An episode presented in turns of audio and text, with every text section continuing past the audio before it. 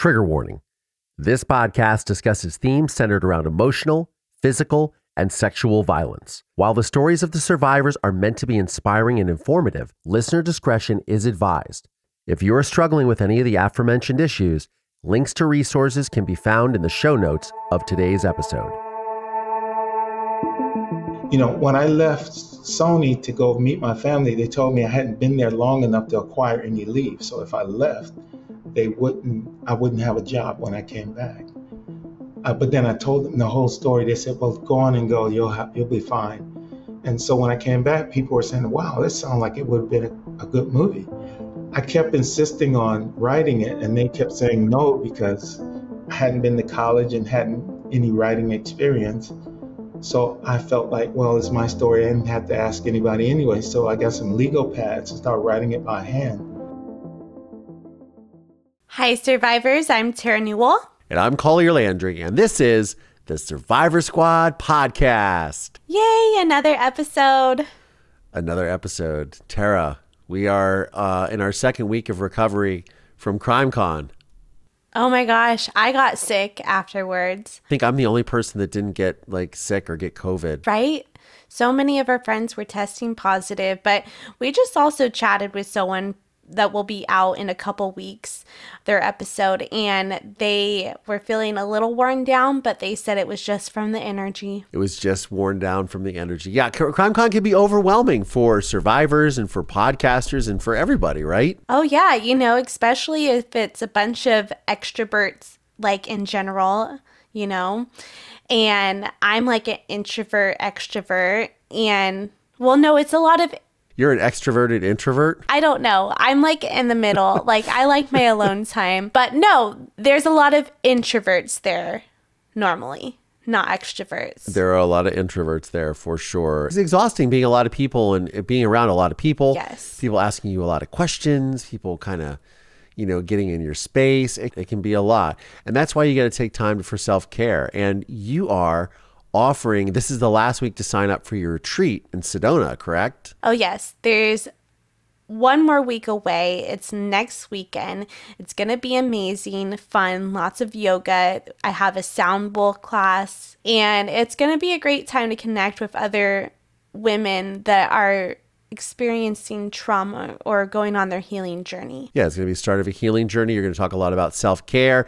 You're teaching yoga, and it's in Sedona. And what are the dates again? October 13th through the 16th. Fantastic. And there's what, one more slot left, right? Yes, just one more spot. So email me right away. Email you, Terra Newell, PR at gmail.com. So speaking of people, you know, we, we just interviewed someone whose episode is going to be coming out in, in the next couple of weeks. They started a podcast.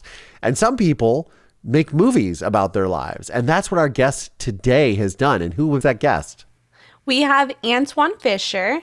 It was really cool because I remember reading his book, Finding Fish, in class. And then I saw him on Instagram somewhere. And then I was like, oh my gosh, I need to connect with him. He's a survivor. And then I was so happy when he decided to come on the program. Yeah, it's amazing. And share his story and connect with you. Yeah, it was really cool. We had some, you know, because he has a, a history in Ohio, of course. Everybody comes from Ohio, it seems like you know, amazing. And I remember when the film came out and Derek Luke and, and Denzel Washington, it was a really big deal. And the amount of success that he had and he's found as a writer and as a creative doing something positive with his story is is incredible. It's an inc- like that alone is an incredible story. To make it in Hollywood, it takes so much effort and, and to do it at such a high level and to see him just be such a, a gracious and wonderful human being and um and such a positive influence on so many people has been really amazing. Yeah, no, he has just such great energy and you can honestly see it in his skin, in his body. Just, he doesn't hold his trauma. Yeah, well, he's definitely done a, a fantastic job of uh, catharsis and doing something with it that's been very, very positive. So, what do you say we get into his story? Yes, let's get into it.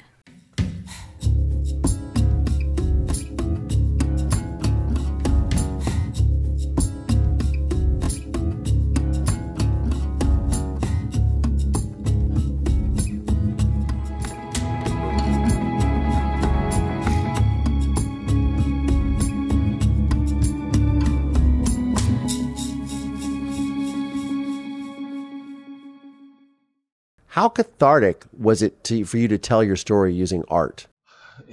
I didn't even know what the word cathartic meant until I wrote my story. it fit the, it was the perfect word, you know, for it. You know, I started remembering things, not that I have ever forgotten them, but once you start remembering things in order, like you decide, and then, you know, I've always used, you know, where it turns out music was like a bookmark for my life, so my memory. Yeah. So I could remember, I could hear a song and remember where I was, and then I wouldn't just let the thought go. I would be in there and re- even not reliving it, but trying to like remembering and thinking about it, and then I would remember something else.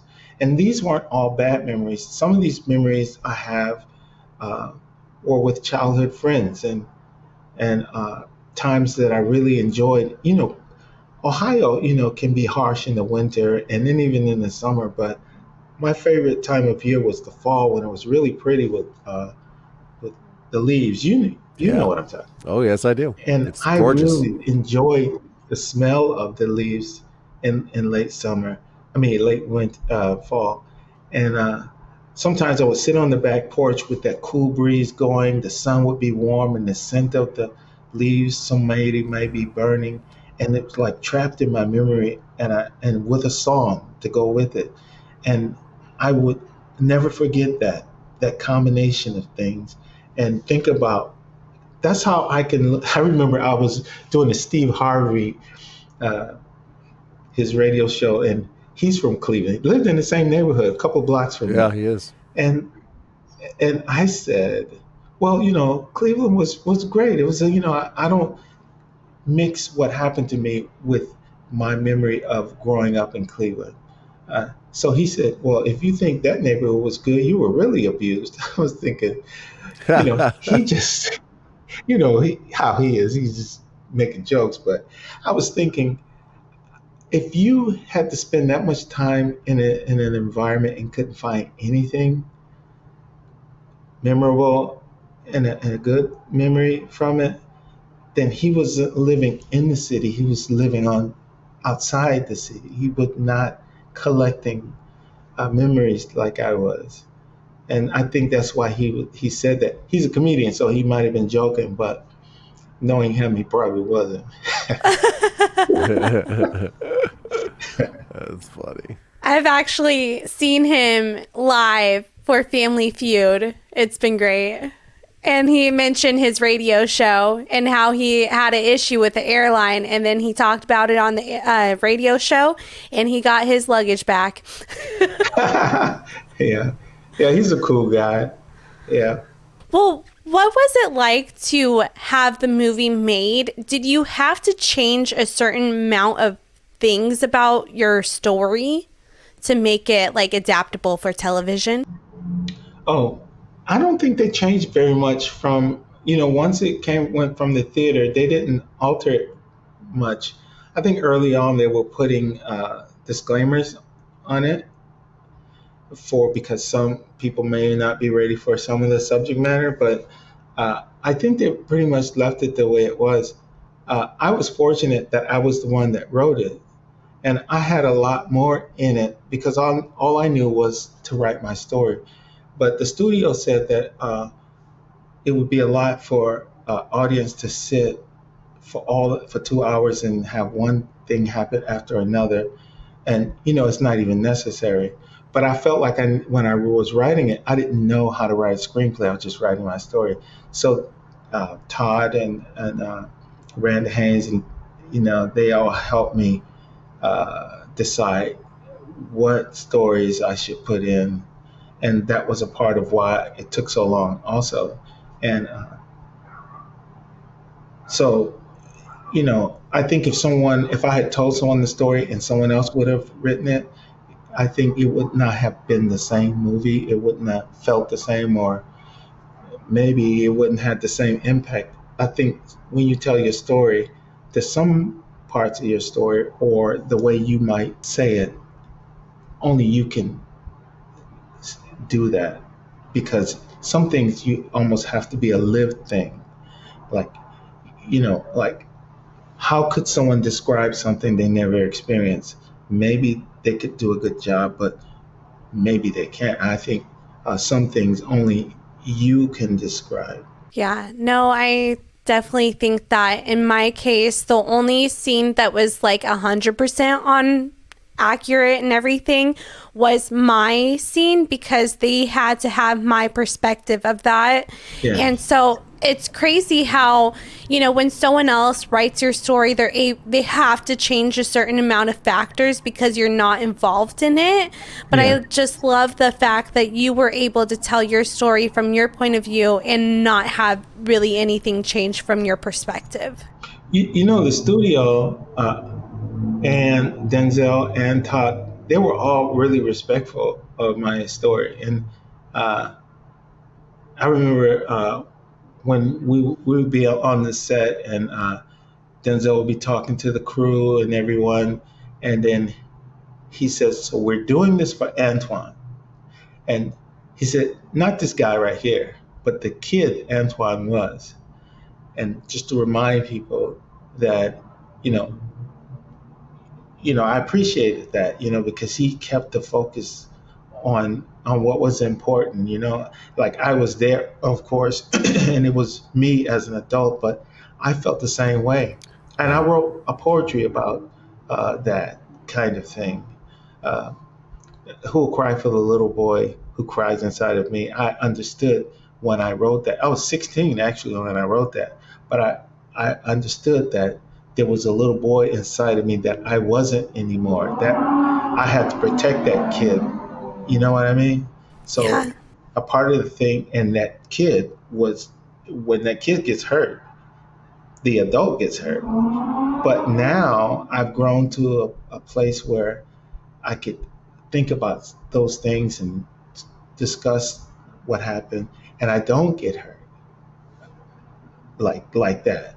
You know, you know, you, it's almost like being a parent to your younger self. You know, you got to manage. You know, you got to well, it's called yeah. the inner child. Yeah. yeah. That's right. I think that's a lot of things in, in, that people, when they become an adult and they get hit in the face with this trauma that they experienced as a child and they're into adulthood and a lot of times you know, they're in marriages or they're they have children of their own and then it sort of hits them like a freight train. Mm. It's because they never dealt with that. You know what I mean? Yeah. And do you feel that your writing process was how you dealt with that, like ultimately, and that's like what put that to bed? Like when you finally, I know for me, when I finally saw it on the screen, I was like, okay, I put that to bed. Was that the feeling for you when you're in the theater and you're yeah. watching it and you see Derek Luke up there and Denzel? Yeah. And you're like, okay, yeah. this is done now. Well, the movie, yes, the movie. But as far as my experiences, I always keep it all with me. That's why it doesn't hurt me bother me because I keep my whole life together. I, uh, I, I, I sit and I think about things. You know, some people say, "Oh, forget about that." You can't forget about any portion of your life. It's not cool for no. someone to ask you to do that. Yeah. And uh, when people mistreat kids and they think the kid's not going to remember, the kid will remember. They're hoping that the kid will grow up and not remember, but they will remember. And for anybody to decide to forget about any portion of their life is not it's not cool you know?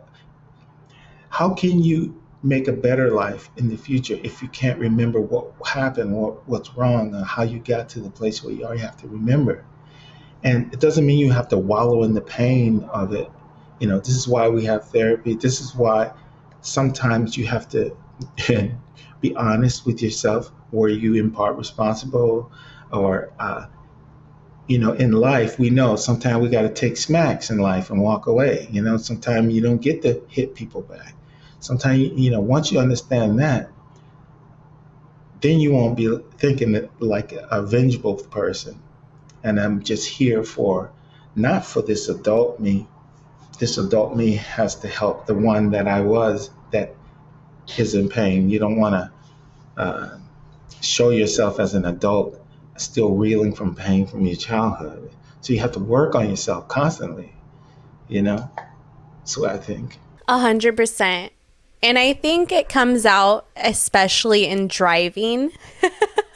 Mm-hmm. like you could really see people's trauma come out in driving because you know people get angry at each other and then it's like okay if that person flips me off i actually should calm down. I shouldn't retaliate. I shouldn't go chase them down and have this yeah. disagreement with them. You know you need to let it go because that's how that's how dangerous incidents happen. Yeah. Yeah. And you know what? Sometimes you can think to yourself okay, I could get upset about this, but t- tonight about nine o'clock, I won't even be thinking about this. I'm not going to let this moment uh, alter my life.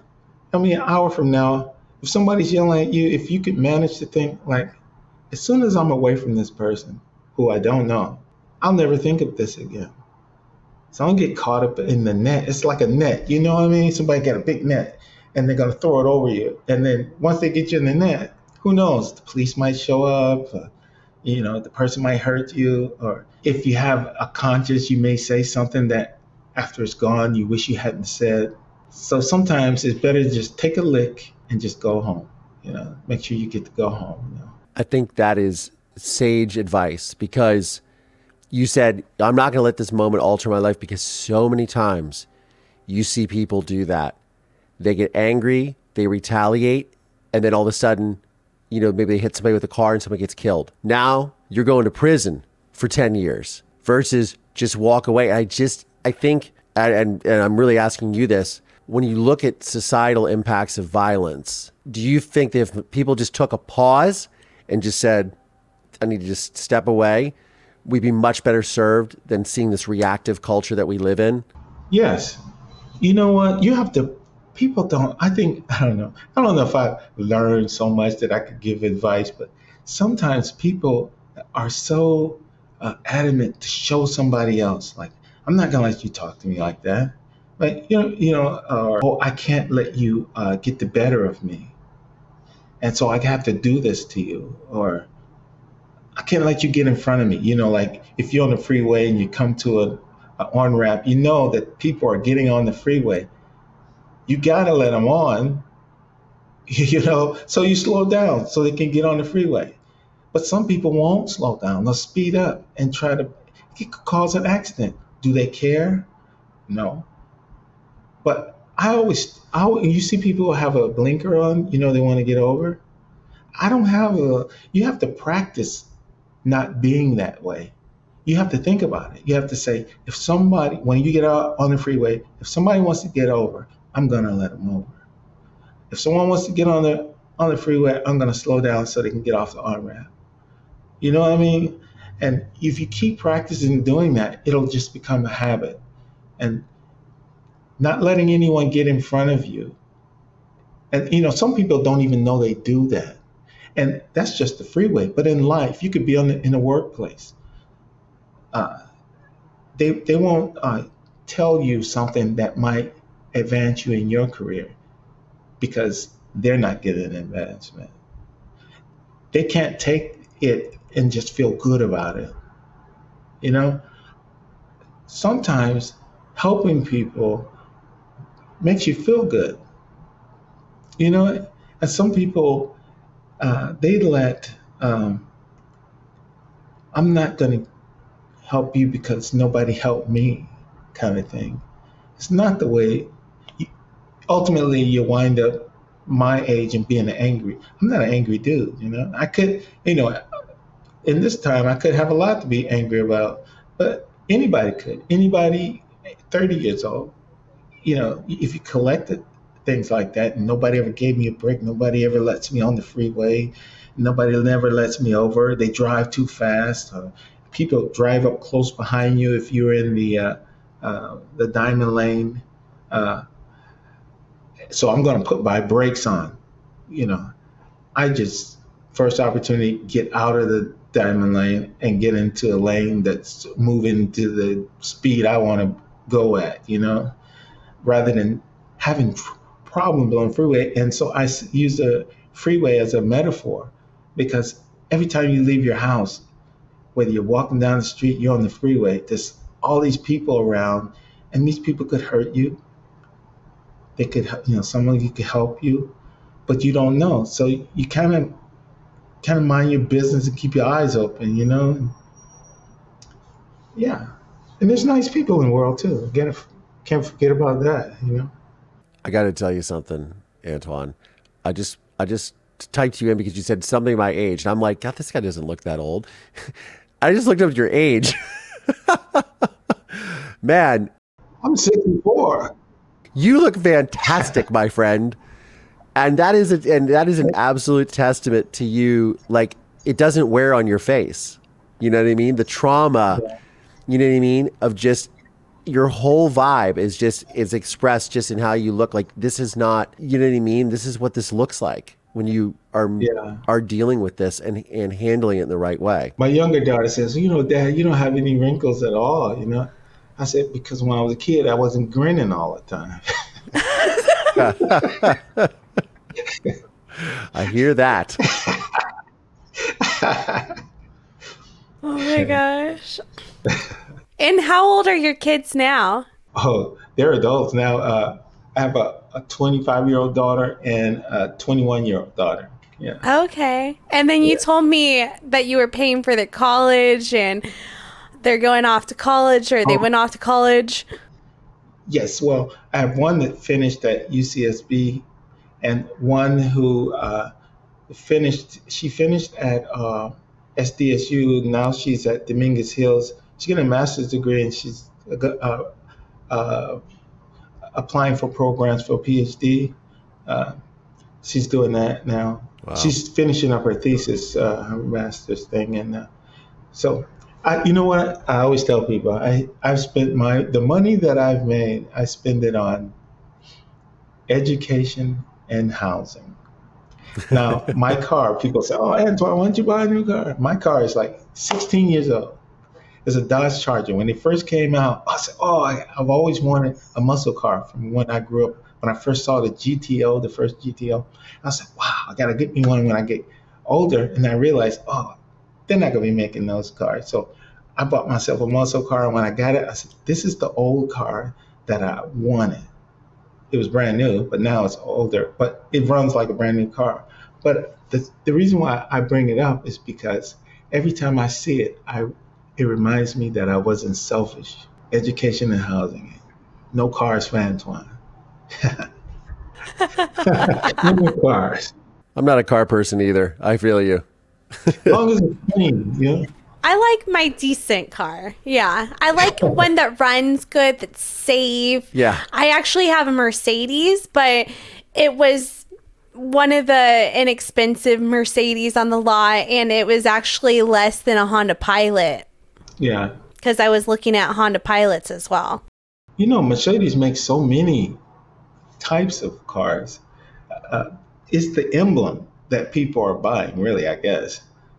But there's so many different types. They have good safety. Yeah. Yeah. Yeah, yeah I guess that's true too. Yeah. Well, and then I have a buddy that works there. So when I bring in my car, it's taken care of. Yeah. Yeah. yeah. So yeah. yeah, that's why I have that car. But I'm like, I, you know, cars are just cars, and education is so important. Yeah, because the car one day will be gone, but and I will be gone too. And but the education my kids got, you know, won't be. They'll be here long after me, and uh, that is something that to have until they're not here any longer. That you just can't yeah. you know, buy like you can buy a car. You know? Yeah. No, 100%. Yeah. So those things matter more, I think. Yeah. Well, I love the life that you created for yourself. It seems like a good life. It's quiet. I like that. now, is yeah. it quiet because there's the writer's strike going on? So are you quiet? Because you said you still actively write, correct? well, yeah, you have to keep, you know, actually, it's probably the best time to write. In 2010, I mean, or 8, there was a writer's strike. And I found that, wow, rather than uh, not do anything, it'd be a perfect time to write something because then there's no pressure. You don't feel pressure, oh, I have to finish so I can give it to a producer or a studio or something. But that's not possible right now. So the pressure of trying trying to get something together in a limited amount of time uh, it'd be better to be able to take your time and think about dialogue, and so the characters that sound like real people. You won't just blow through it, you know, like that. Yeah. So yeah, we're on strike. So I'm so I'm writing for myself, so everybody know. I love that. Well, I just love the positivity that you have because that's a part of moving on from trauma and that post progression part of trauma is when you're able to take it and you turn it into something good and you're able to move past it and see the positivity of it. Yes. Yes. Yeah. Yeah. If you had a choice to be angry your whole life over something uh, or happy, or to some degree, I would choose to be happy. And things that happen uh, in your childhood, you, you, you, have to get help for them. And then you have to help yourself too. You have to think. And you have to uh, remember things. And uh, remember, you have worth, a lot of worth, value, you know, and you have to be empathetic. Like my foster parents, I'm, I became empathetic toward them you know, I considered where they came from, their mentality, the education that they didn't get, the worldliness, uh, uh, or their knowledge of the world, how they were treated as as people in the South. You know, my foster father was his father was a slave. So, wow. if my foster father's father uh, tr- uh, punished him a certain way, which was the way his grandfather was punished, then they're going to punish, start going down the line. I would be getting punished that way too. At some point, people, somebody has to stop. I'm the one that did yeah. not punish my kid. I threatened them though. when they were little, I said, I would say like, you know, if you don't stop, you're gonna get your spank, like one spank. But they never got the spank. And but what I do have that worked my older daughter would say uh, things like, "Did he give you the look?" yeah. I said, "What's the look?" They said, "You know what the look is." I'm like, my mother did the same thing. So, yeah. Yeah. So I I feel proud of myself that I did not continue that, but I did understand how they came to be that way. So they kind of took some of the the the anger away because some of it was kind of a historical. Uh, I don't know what they call it when one generation does something and then, then the next because it's learning, it's learned behavior. It's yeah. generational trauma, you know? Yes. Yeah. Epigen- epigenetics, yeah. Yeah, the epigenetics, the generational trauma, yeah. Yeah, that's what it is. Yeah, so if you want to if if you want to get past uh, something someone who hurt you uh, it's hard to be empathetic towards some people. And it would have been hard for me when I was younger. Some people, I, I feel that it, the empathy is not going to work with some people, viewing them with empathy. Some people, it will work. Like I, I could do that with my foster parents because I can consider the time in our history when they were born, when they were raised, who raised them, and the environment. And so, okay. But in your case, uh, John did not does not deserve any empathy. He was like a selfish user, and uh, her, uh, you know, uh, uh, somebody only thinks of himself, and it's just like have all the potential to be doing good things in the world. Like he was so smart but he chose to do bad things. And same with Collier's dad. They're actually both named John. um, yeah. So, you know, they just chose the wrong paths in life. And I think it was partially because they were taught differently and also because their brains didn't have that capability. Hmm. Well, then it sounds like you empathizing there a little. At least you understand where yeah. it comes from. Yeah. Yeah, and I think there's a certain level that you need to understand your abuser on and why they do certain things. Otherwise, you don't have understanding of trauma. Yes. Yeah. I unfortunately did not discover that about my father my father was just a psychopath, Wow.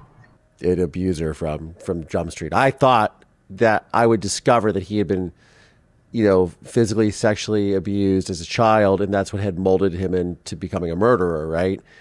And when I was doing, you know, pre-production for my film, I thought I was going to find this out, and I and I actually found out that he was abusing his siblings growing up because he was the oldest sibling, and he was not abused.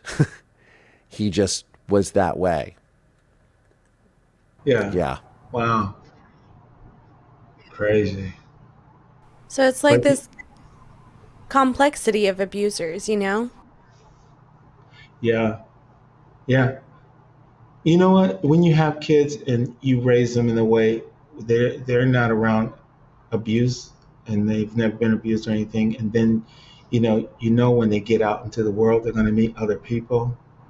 They're gonna, you know, your daughter's going to meet boys, and your son is going to meet girls, and these people may have been abused, and they're going to be blindsided by the whole thing because. Uh, you know, you, you never feel like you got a chance to say everything sometime when you have kids and they get grown and then and and you know, there's one thing I've thought about, you know, the older I get, the more I feel like I know about, but a lot of young people don't want to hear that.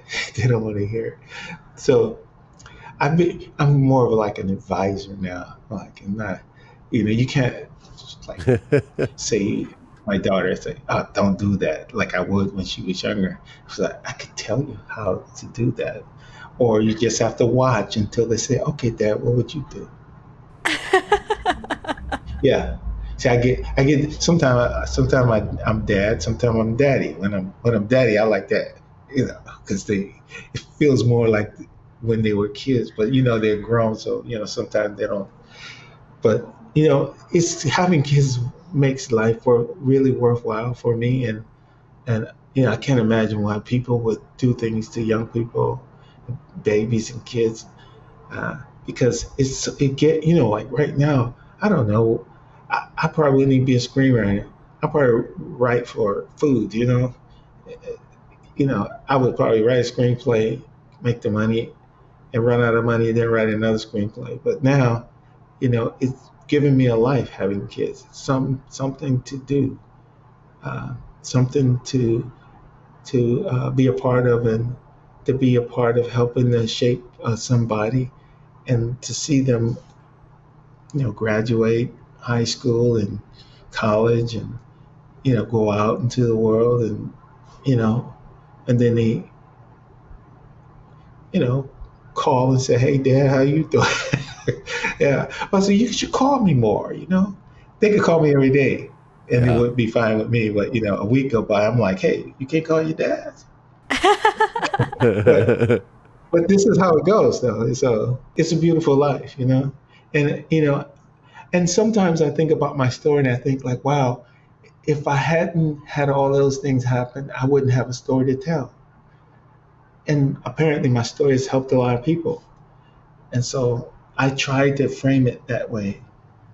You know, there was not that that was the purpose, but uh, it's it's done a social service. A hundred percent. Absolutely. But if I hadn't told it, like we're all talking now, and we've all had our trauma, uh, telling our stories uh, helps other people, even if it will inform them that they're not the only ones. And we, all three of us, have a, a varying degree of what of what our trauma was, but we're all here together talking about it. And I think that's great because if you don't talk about it, I think we might have even, or you know, save people by talking about our trauma. And there's something that Collier always says on the podcast. What do you say, Collier? Well, I was going to say we're all a part of a squad that no one really wants to be a part of, but we're all a part of the Survivor Squad. Yeah. Antwone, I would, you know, what would you say to a young Antwone Fisher who's out there? What would you tell them? What would be your, if you could say one thing to someone who's going through something like that, what would that be? Well, you know, like for a long time, I didn't feel like I had value, you know, uh, because I was told that when I was younger. But as I grew, I realized I had a lot of value. And I didn't have anything to offer when I, until I realized I joined the Navy and realized I had a lot to offer. They expected me to do a job, a lot of jobs. And you can't say no. And I didn't have the self esteem or the mm, the self esteem uh, to uh, to believe that I could accomplish some of the things I wound up accomplishing. But I was put in an environment where they don't let you say no, they don't accept it. And so you wind up doing things like I have done so many like things that I would never have a chance to discover that I was capable of doing. Uh, but I got that chance in the service.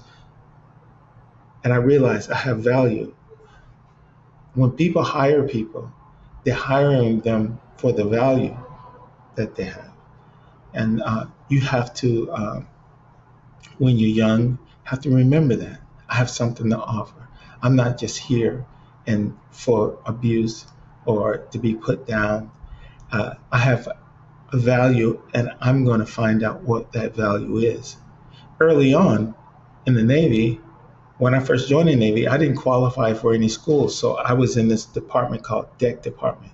We did all the menial jobs like paint the ship and you know swab the deck, do anything, but you can what they call strike out of that, meaning do the courses, go to the board, and they'll send you to school, and then you'll become you'll do that job.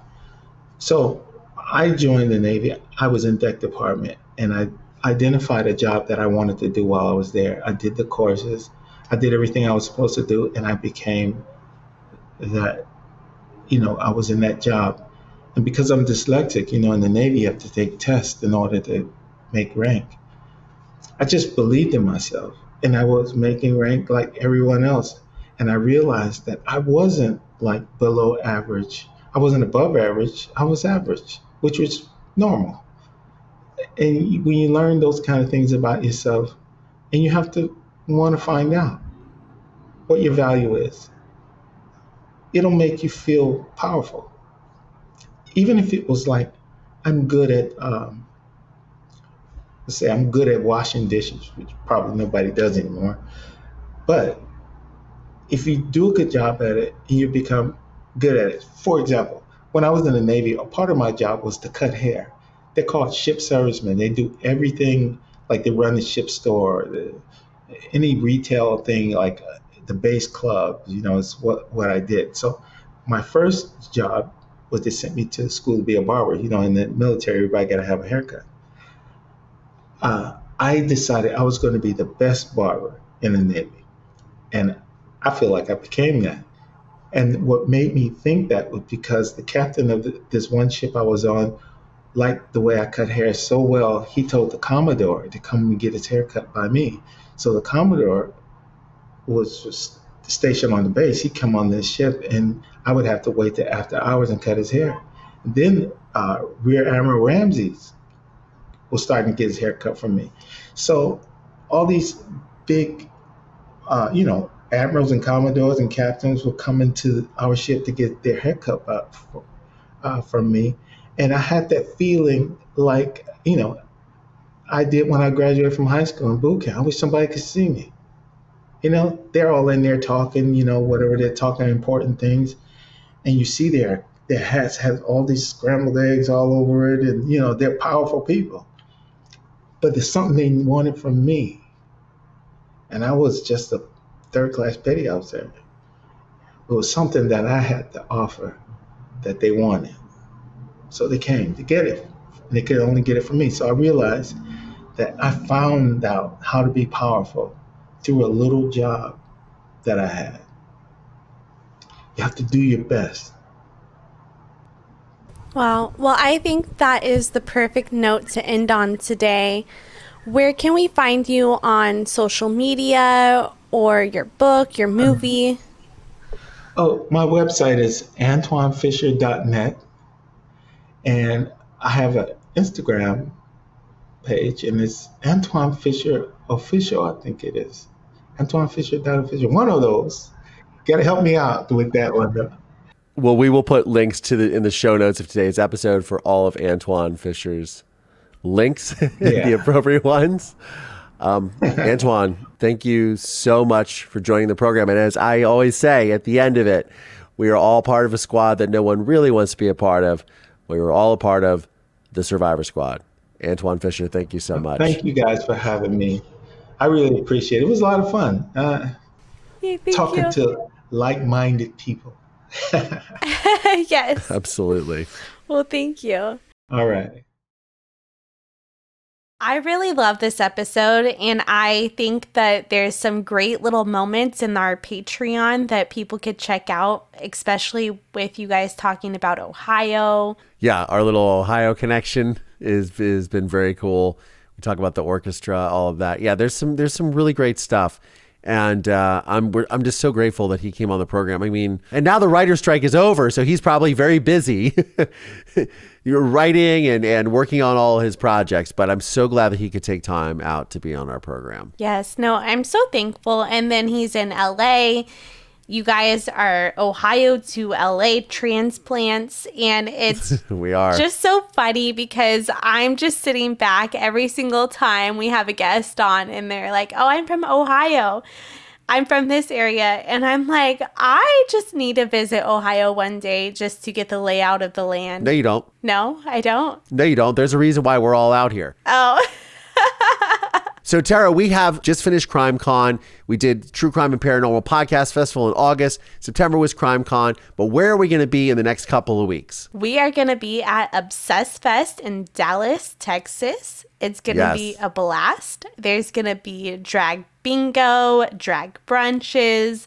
There's going to be a Q&A with us. And other true crime podcasters, other true crime creators, all your favorite creators. We're all coming together with True Crime Obsessed and their second year of Obsessed Fest. And we are, well, we're obsessed that we're going to be there. We're just stoked to be a part of it. Oh, yes. And it's different from all the other festivals that we have been at. It's different crowd. It's still true crime loving crowd, mm-hmm. a true crime loving crowd. You know, I'm just gonna say that. yes, and they but they're all fan base is very very cool. It's of merch that we've made for Obsess Fest this time, right? Like your true crime Barbie shirt. Oh yes, I'm so excited for that shirt. I just can't wait for it to come in the mail, and then I get to try it on, take a picture in it, maybe get my hair all pretty, do some Barbie outfits, make it just you know pink and fabulous. Yes, we do have exclusive merch that will be available at Obsessed Fest. And of course, we also have that on our store, which there are links to in the show notes of today's episode. Yes. Until next time, survivors, I'm Terra Newell. And I'm Collier Landry. And this is the Survivor Squad podcast. We'll see you guys. Bye.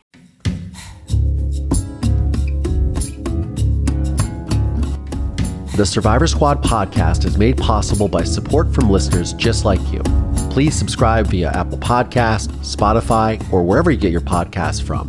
And please consider supporting this program by visiting our Patreon page at patreon.com forward slash survivor squad.